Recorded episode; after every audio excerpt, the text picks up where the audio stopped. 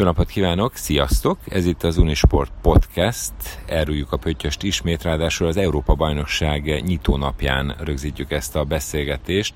Kovács Kálmán ötvenhatszoros válogatott labdarúgó a vendégünk ismét, és Pulay Marcell, riporter, szakértő. Szia Kálmán, köszönöm szépen, hogy itt vagy! Sziasztok! Én is örülök, hogy itt lehetek.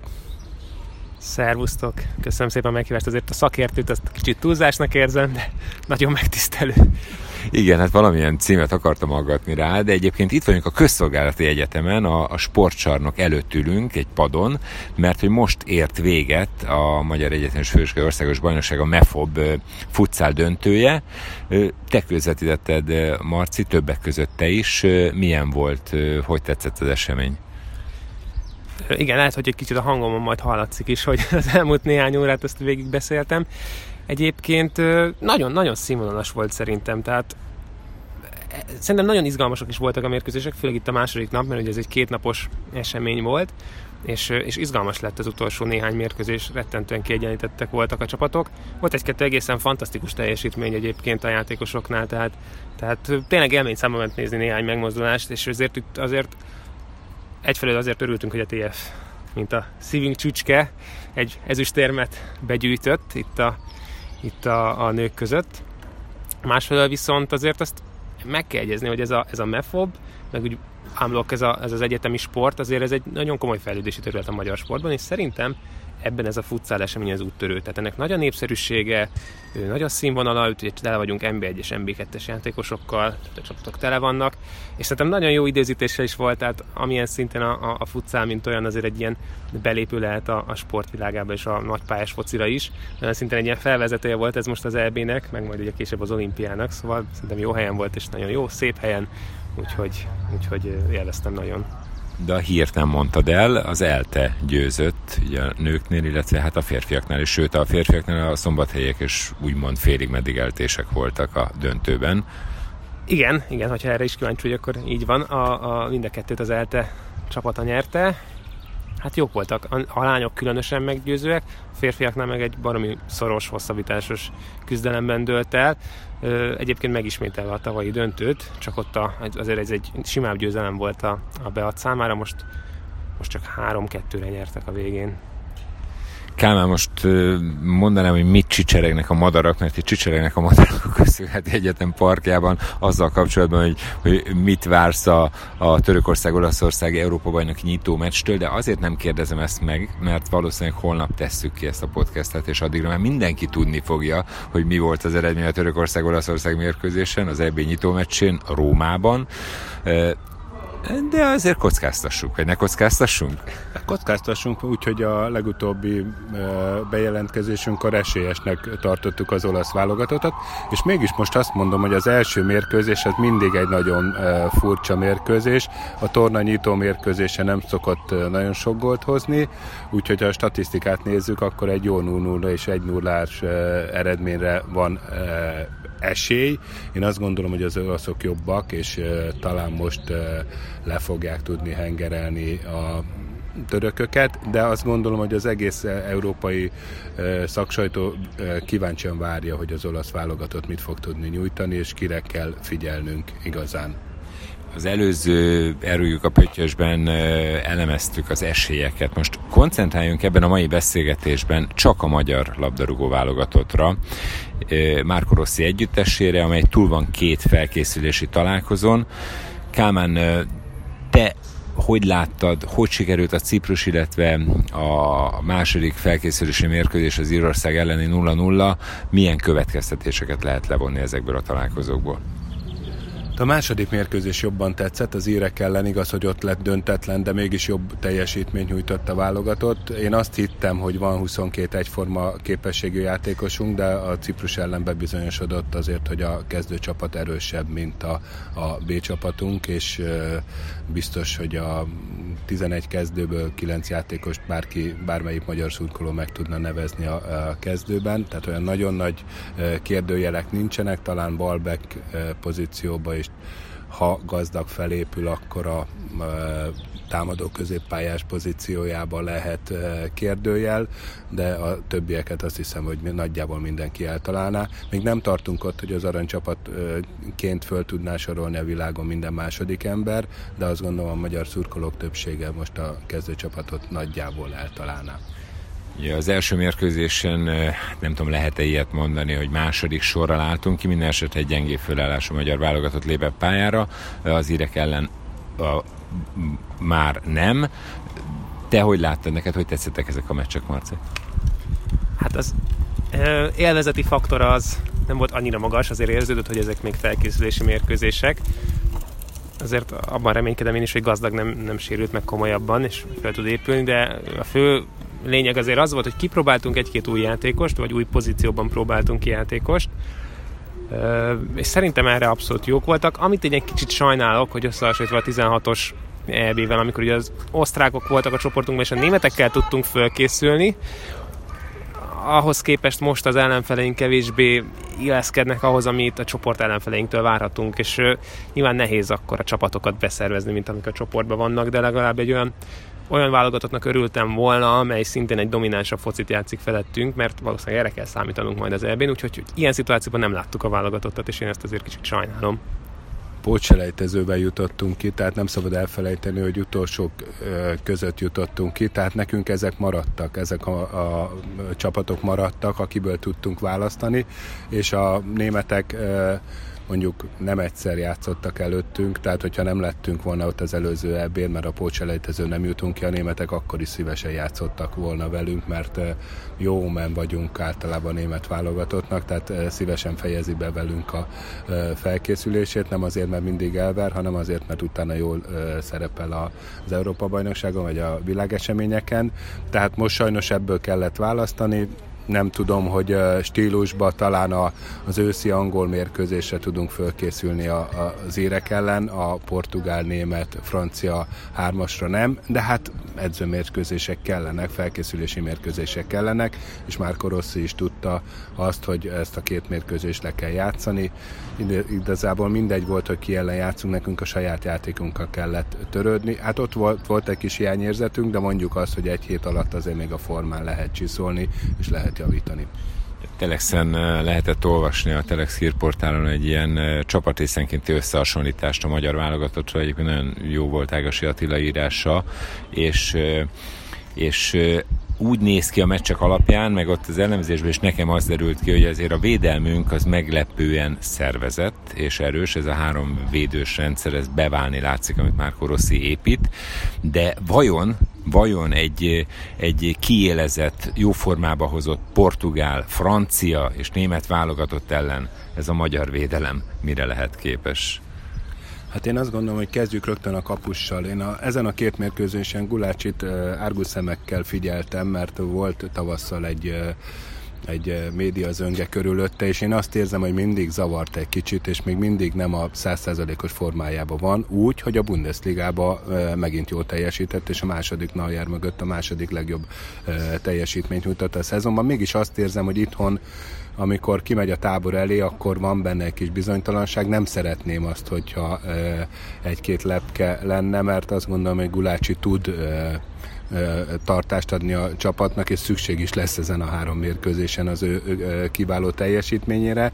Most viszont azt érzem, hogy egy pszichológus kéne mellé találni, és a, a mérkőzés kezdetéig egy kicsit a fejét kéne rendbe tenni, mert egy kicsit nekem szétszórt, de a védelemmel egyetértek, tehát a háromvédős rendszer, azt tudjuk, hogy az olasz fociban nagyon fontos a védekezés, és Marco Rossinak is az erőssége az olasz focin kívül a védekezés megszervezése, és ez mindig is jellemző volt a csapata. Ja, ehhez nehéz nekünk hozzátenni, mert ellentétben Kálmánnal mi nem voltunk profi játékosok, és nem tudjuk, hogy egy játékos mennyire tud összezavarni egy ilyen helyzet, de kívülről nézve egyébként valóban lehet abban valami, hogy emocionális tényezők is közrejátszanak, mondjuk. Szerintem azt nem tudom, te hogy vagy vele, ahogy én, én Gulácsit ismerem, egy nagyon profi, nagyon koncentrált játékos, hát elképzelhető, hogy félre tudja ezt tenni. Hát szerintem nem is nem is ebben keresendő gond, vagy pontosabban azt mondanám, hogy nem igazán tudom, hogy miben keresendő gond, mert amúgy az azért egy jelenség, hogy a válogatottban tényleg nem annyira megbízható teljesítmény, vagy nem annyira stabil a teljesítmény a Gulácsinak, emlékezünk csak az Izland elleni potyájára. És nem mindig lesz egy Szoboszlai, aki bevágja az utolsó pillanatokban. És ugye Izland ellen még csak nézők se voltak, tehát az, hogy, az, hogy a nézők nyomása lenne, ott ez egy nem magyarázat. Úgyhogy persze minden kapus hibázhat, csak érdekes mondom, Gulácsinak pont a válogatott meccseken vannak mindig ezek a hibái. Szóval igen, ez egy érdekes kérdés, hogy miért van. A védelem szervezettsége, amit ugye eredetileg kérdeztél, az meg hát persze, csak most nem volt annyira kipróbálva. Tehát azért az írők meg a Ciprus az nem helyezett akkora nyomást a védelmünkre. Én két nagy kérdőjelet látok a védelemben, méghozzá a két szélén. Az, az egyértelmű, hogy az ötvédős rendszer az, az működik, az, az jobban teljesít, mint a négyvédős, de, de egyfelől jobb oldalon Lovrencsics, illetve Fiola az, akit meg néha négót szokta állítgatni.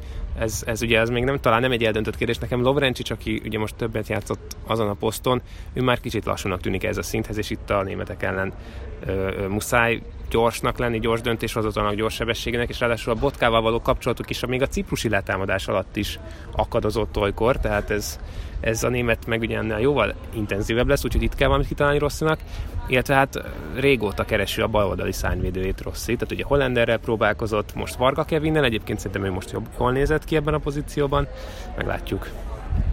Azért a Gulácsira reagálnék, az Izland elleni potyát azt én is potyának tartom, és természetesen azt gondolom, hogy ott akár elmehetett volna a továbbjutás, de ha az előző mérkőzésre gondolunk, a bolgárok elleni sima három null, akkor azt gondolom, hogy ott viszont óriásikat védett egy nullnál, amivel el is csúszhatott volna a továbbjutás, tehát, én, tehát ez, ez a sportoló, tehát ez benne van a, a potya is, és benne van a nagyon jó teljesítmény. Én azt próbáltam az előbb az eszolásommal kiemelni, hogy nagyon fontos lenne egy nagyon jó Gulácsi. És nem azért nagyon jó Gulácsi, mert tíz-száz százalékos helyzete van az ellenfélnek, és abból nyolcat megfog, és kettő nullra kikapunk, hanem azért, mert előtte rendben van a védelem. A védelem esélye, hogy rendben legyen, azt mondom, hogy rendben van, főleg úgy, hogy azért mondjuk a, a, franciák, a francia meccset nézzük, ahol a bármelyik csatár gyorsabb, mint a mi védőink, talán ott van egy fizikális lassúságbeli különbség a hátrányunkra, de azt gondolom, hogy a többi csapatnál föl fogjuk tudni velük venni a versenyt. Szalai és Kecskés fizikumba, gyorsaságba ott van, ami a nemzetközi szint elvár.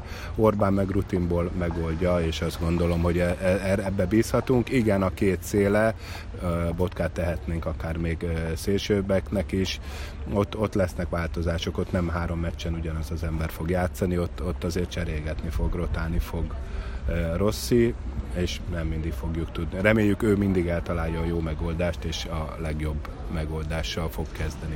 De hogyha azt mondom, hogy a magyar védelemben nagyon régen, talán még a te idődben, nem is tudom, Garaba Nagyanti szemében volt ilyen európai szintű védőjátékosunk, mint Orbán jelenleg, akkor azért nem járok messze a valóságtól, ugye?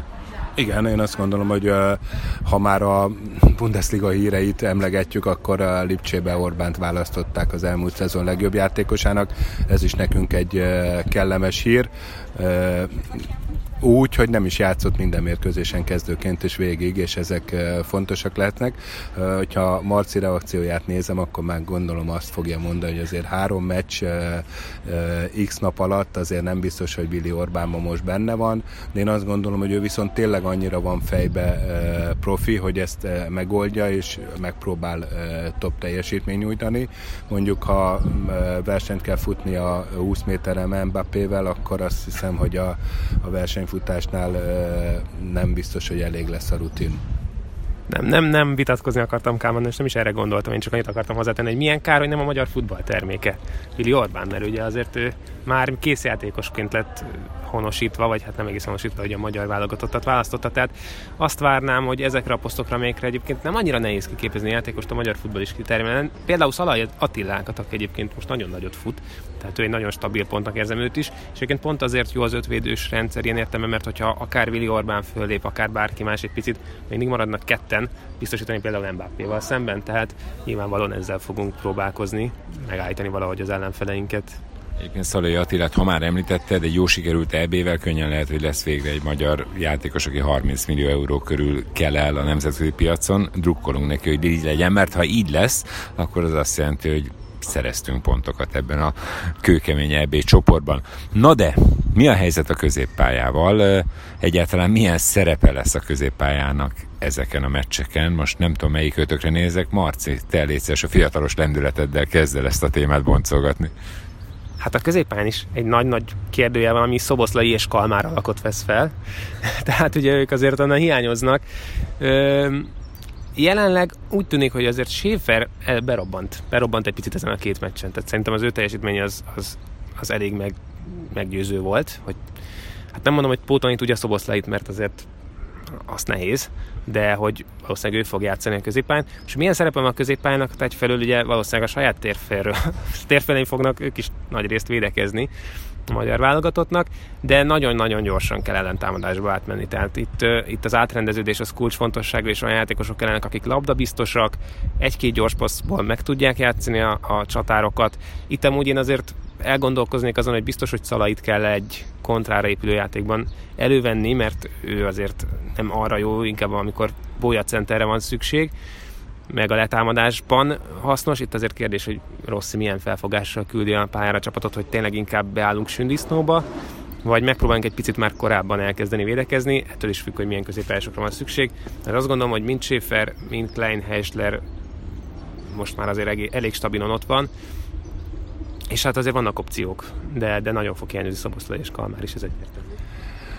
Azt gondolom, hogy aranyigazságok vannak a futballban, hogy mindig az hiányzik, aki, aki nincs ott, és e, természetesen én, én Szoboszlait e, nem biztos, hogy feltétlenül hiányolnám most. Lehet, hogy meglepő módon azt gondolom, hogy védekezésbe, amire a középpálya kényszerülni fog, abba Szoboszlai nem tud pluszt hozzátenni. A pontrugásokban hozzá tud tenni pluszt, de nem hiszem, hogy olyan sok időt fogunk eltölteni az ellenfél tizenhatosa környékén, hogy egy Szoboszlai e, szabadrugás gólt e, várhatunk minden, várhatnánk minden mérkőzésen, tehát azt gondolom, a szabaddugást is nehezen fogunk tudni kicsikarni a tizenhatos környéken. Tehát én most azt elfelejteném ezt a vonalat, természetesen a mérkőzés előtti napig fontos, hogy Szoboszlai és Kalmár hiányzik, de most azt kell megnéznünk, hogy ki tudja megoldani a védekezés részét a középpályán. És azt gondolom, hogy Nagy Ádám ebbe, ebbe kulcs szerepet kaphat. A labdaszerzések után a labda megjátszása, ha egy kicsit sikerül jobban előrefelé folytatni a játékot, akkor azt gondolom, hogy hozzá fog tudni tenni, és ő benne érzem azt, hogy fizikálisan is lehozza a három mérkőzést, tehát ő, ő benne, benne van az, hogy három mérkőzést uh, tud uh, viszonylag magas színvonalon. Oda előrefele uh, játékban viszont kell időnként uh, találni valakit. Én azt gondolom, hogy gazdag megoldás lehet, uh, de lehet, hogy ez csak a piros-fehér honvédos szívem mondja igazából, és lehet, hogy ez nem teljesen így lesz, de kívánok neki egy jó Európa bajnokságot természetesen. Abszolút egyetértek abban, hogy stabil védekezés az alap. De igazából az a kérdés, hogy mondjuk le tudunk egyrészt gól, kapott gól nélkül hozni mérkőzést ezeken az ellenfelek ellen. Talán igen, és akkor egy nulla nullával túléljük. De a kérdés inkább az, hogy amikor védekezünk, akkor is kell valamiféle momentum, amit, amikor a labda megszerzés, akkor valamit tudjunk kezdeni. És ezért mondtam azt, hogy, vagy ezért tértem ki arra, hogy itt azért a, a támadó középpályás szerepe az Schäfer és Klein-Heisler, ők lehetnek azok, akik ilyenkor tudnak valamit kezdeni a labdával, természetesen abban egyetértek, hogy a védekezés az első, és ezért amúgy felismerő bennem a kérdés, hogy az, ne, az nem kérdés, hogy egyébként szűrőben Nagy Ádám jobb, mint Sigér, védekezésben is talán, de, de főleg amikor előrejátékkel és labdatartás próbálunk meg, de milyen lennének ketten együtt? Tehát az ötös védősor előtt egy dupla szűrő, én megnézném ezt is, mert egyébként egy az egy elleni védekezésben, meg néhány dologban azért Sigér is jó, úgyhogy persze nem, nem akarok Rossinak tanácsokat adni, meg ő ismeri jobban a játékosait, én csak elgondolkodtam rajta, mert most ugye mind a kettőjüket láttuk a felkészülési meccseken. Hát azért Sigérre reagálnék, tehát az, hogy a Bogdán a harmadik számú kapus a Fradi kispadjáról, az még oké, okay, rendben van. De az, hogy Sigér nagyon kevés meccset játszott a Ferencvárosba, tehát azért az már a válogatottnak idézőjelbe a a kritikája lenne, hogyha Sigér stabil kezdő lenne, és sőt építenénk rá. Részmegoldásokat meg tud oldani, azt gondolom. Természetesen láttam tőle tizenhatoson kívüli bé el gólt, amivel tovább jutott a Ferencváros, és a Fradiba még az ősszel azért nyújtott jó teljesítményeket, de én azt gondolom, a tavasz az nem feltétlenül Sigér Dávidról szólt, és nem feltétlenül arról szólt, hogy a magyar válogatott kezdőjébe kéne feltétlenül, de nem kétlem, hogy lehet, hogy lesz olyan mérkőzés, amikor két védekező középpályásra játszunk, de én azt gondolom, a Schäfer is meg tudja oldani a, a védekezés részét olyan szinten, tehát hogy ö, ö, ahhoz a Dávidnak a magassága, a fizikai ereje ö, nem, nem feltétlenül nemzetközi szint, és az, azt gondolom, hogy ott, ott, ott azért nem biztos, hogy ö, benne kellene gondolkodnia, de én se tanácsot akarok adni Rossinak, én Rossi könyvét szeretném elolvasni előre, de sajnos erre nincs lehetőségem, de a mérkőzések után hallhatjuk majd a véleményét, és akkor meg, megismerhetjük egy kicsit jobban a felfogását. Mi a helyzet a támadó szekcióval, és itt ne haragudj, de megint Kálmánhoz fordulok, mégiscsak egy majd hatvanszoros válogatott csatár Franciaországban és más külföldi csapatokban is játszott, szóval, hogy, hogy te mit vársz ebben a csoportban, ilyen ellenfelekkel szemben, ilyen sebességkülönbség esetén. Én láttam a portugálok tíz elleni mérkőzését, ami azért elég nyugtalanító volt, megmondom őszintén, mert uh, itt mondjuk, mondjuk, hogy a portugálok annyira nem esélyesek, hát nem tudom, ez a négy nulla ez meggyőző volt, szóval, hogy milyen a magyar támadó egység, és mire lehet számítani ezeken a meccseken? Hát azt gondolom, hogy a Marcira akkor még nem akartam reagálni, mikor Szalai mostani, a Szalai Ádám mostani játékának a kérdésességét vetette fel, ami természetesen benne van, de én azt mondom, hogy ebbe a, ebbe a kontrára épülő játékba pont a Szalai meg tud tartani, van olyan fizikummal rendelkező játékos, hogy meg tudja tartani a labdát, és ahogy Szalai és esetleg a középpályáról föllépő játékos üres területbe e, tud menni, akkor akár hasznos is lehet e, Szalai Ádám. E, nekem nem biztos, hogy a, a feltétlenül a kedvenc e, csatárom, de azt el kell ismerni, például az írek ellen az első fél időben úgy érkezett egy mérő jövőbeadásra, amit, amit nagyon kevesen tudnak még akár nemzetközi szinten is, tehát van benne előny. Azt, hogy a válogatott vezéregyénisége, ez kicsit a támadó játékunkat is kritizálja, de azt gondolom, hogy Sallai játéka talán most, most kiderül, hogy, hogy akkor igazából mi is van benne, tényleg Bundesliga szint, vagy csak időnként Bundesliga szint, úgyhogy jó lenne, hogyha egy nagyon jó ebét nyújtana, mert tényleg ez a magyar csapat támadó játékát nagyban meghatározza, hogy lesz olyan, akire bátran fölpasszolhatjuk a labdát, és, és bátran tud váratlan dolgot csinálni. Én inkább ezt Sallaiba látom, bár egy kicsit rossz szájízzel, vagy rossz uh, szemmel néztem azt, hogy ezen a két mérkőzésen egy percet se játszott, de bízunk abba, hogy a, a rajtra azért uh, tökéletes állapotba kerül. Marciós, én Kálmánnal értek egyet, én is mondani akartam, hogy azért ebben a, ebben a csoportban jelenfelekkel szemben a Szalai labdatartó képességére valószínűleg szükség lesz, aztán lehet, hogy neked van igazad, és nem. Ez attól függ, hogy mi a terve Rossinak, hogy hogyan próbálja majd a gólokat megszerezni, mert hogyha tényleg az lesz a, a, az elképzelés, hogy amint labdát szerzünk, azt íveljük fölfele, akkor oda kell a Szalai. Ha viszont az az elképzelés, hogy nem íveljük fölfele, megpróbálunk valahogy kipasszolgatni ö, ö, magas letámadást, és aztán a magas védő sor mögé be, bejátszani a labdákat a gyors, gyors szélsőknek, illetve esetleg egy gyors centernek, akkor inkább az Nikolic az, aki alkalmas erre. Úgyhogy ezért vagyok... Tehát a Szalainak a sebessége az már nem alkalmas arra, hogy akár csak Pepével fölvegye igazán a versenyt.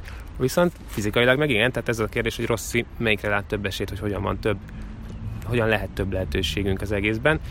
Igen, hát Kálmán hatvanszoros válogatott, én csocsóban elő szoktam játszani, ennyit tudok felmutatni ezzel szemben, tehát lehet, hogy az ő szava itt egy kicsit erősebb. Azt viszont én sosem mondtam, hogy a portugálok ne lennének esélyesek, én azért őket a top öt esélyes közé tart, gondolom itt ezen a tornán. Nikolicsal, én Nikolicsot egy kicsit, hogy mondjam, nagyon fontos gólokat szerzett, de tényleg kiegészítő embernek tartom most. Tehát én, én azt gondolom, hogy neki tíz-húsz perce van maximum mérkőzésekként ezen az Európa Bajnokságon. Nem véletlenül volt azért a tavasszal jó néhányszor kispados a, a Vidibe, azba a Vidibe, aki nem a európai top futball magaslatát rángatta tavasszal, és célozta meg feltétlenül, és még ott is, ott is néha hibázott, és nem volt kezdőjátékos, amikor az új szakvezetéssel azért bekerült a kezdőbe, és ott már jó teljesítmény, gólokat is rúgott, de én azt gondolom, hogy ő már azért kifelé megy, és a céljai egy kicsit mások, de természetesen kiegészítő embernek jó lehet, de jó lenne, hogyha eljutnánk oda, hogy valamelyik fiatalba esetleg, én is akkor talán itt Varga Kevin gyorsasága, vagy Sőn Szabolcs váratlan megoldásai lehetnének megoldások, de hát a, mondjuk a Sőn Szabolcsnak is néhány, néhány percet kapott a, a második mérkőzésen, tehát valószínűleg Rossi azért nem vele számol a, a kezdőcsapatban az é bén. Na lehet, hogy vita alakul ki, mert Marci is meg akar szólalni. Pont egyetlen érteni akartam. Tehát ja, a, leg... az első. A legnagyobb gondunk az az, hogy van két harminc pluszos centerünk. Tehát egyik sem igazán jó megoldás, valóban a fiatal erőre lenne szükség, aki az utánpótlást jelenti, talán majd Sőn Szabolcs. Meglátjuk, hogy mit tud ezzel kezdeni Rossi az adott kerettel, amit kiválogatott. Nem értem, mi a baj a harminc pluszosokkal, ezt tényleg nem értem. ötven pluszosan én sem igazán, de azt gondolom, jó, ez most nem arra vonatkozott, ez arra vonatkozott, hogy a, sajnos a, a mai futball az a fizikális adottságoktól szól, és a, az ember egy kicsit is kopik a gyorsaságába, akkor már nagyon nehéz kompenzálni. Fejben mindenki tudja ugyanazt a színvonalat. Nekem azt kérdezted, hogy mi volt a, a, az elmúlt két mérkőzésnek a legnagyobb e, tanulsága. E, sajnos az, hogy a Magyarország-Ciprus mérkőzésen nem láttam azt, hogy a magyar játékosok akadémiai képzést kaptak, ugyanazt tudták, mint a ciprusiak. Semmi különbség nem volt a kettő között. Ha mezt cseréltek volna, akkor, akkor észre se veszem, hogy melyik e, jött ki egy akadémiai rendszerből. És sajnos ez a futballunknak a, a hibája, és ez, ezzel a futballunknak törődnie kell, hogy végül is ilyen játékosokat tudunk nevelni. Menottit megkérdezték, hogy hogy sikerült Maradonát megtalálnia, és mondta, hogy neki semmi köze nincs hozzá. Az édesapja és az édesanyja egy kellemes argentin estén összehozta. Neki egy dolga volt, hogy ezzel a lehetőséggel próbálja meg segíteni Maradonát ahhoz, hogy tényleg a maximum be tudja futni. Hát nekünk meg kéne találni a saját Maradonánkat. Ja, te voltál ciprusi bajnok, ha jól emlékszem, még Kovács Ervinékkel, de azért azt te is tudod, hogy a ciprusi futball már nem az a ciprusi futball, mint amelyik a te idődben volt, tehát azért ez nem egy annyira rossz válogatott, de most én szerintem ennyi fér bele a mai Unisport Podcastbe, mert hogy végigvettük a magyar csapatot, most már várjuk a mérkőzéseket, és majd visszatérünk jövő hét vége fele, akkor már okulva és látva a meccsek eseményeit. Nagyon szépen köszönöm, hogy itt voltatok, Pulay Marci, köszönöm szépen. Én köszönöm a meghívást, meg hogy ilyen nagy hívő emberekkel beszélgethettem, nagy formátumú emberekkel. Hát itt főleg a Kálmánra gondolunk most. Kálmán, köszönöm szépen, hogy itt voltál. De nekem is csak a szélességemre, tehát azért apró testi hibákkal viccelődni, az nem teljesen korrekt, de hát mindegy, ez van, hát most már fogyok, fogyok, urázok jövő hét végére. Mezei Dániel vagyok, köszönöm, hogy velünk tartottatok itt ezen a sajátos Unisport podcasten, mert hogy ahogy mondtam, a Közszolgálati Egyetemen a futsal MEFOB egyetemi bajnokság döntője után vettük fel ezt a beszélgetést, és most megyünk meccset nézni mindannyian. Sziasztok!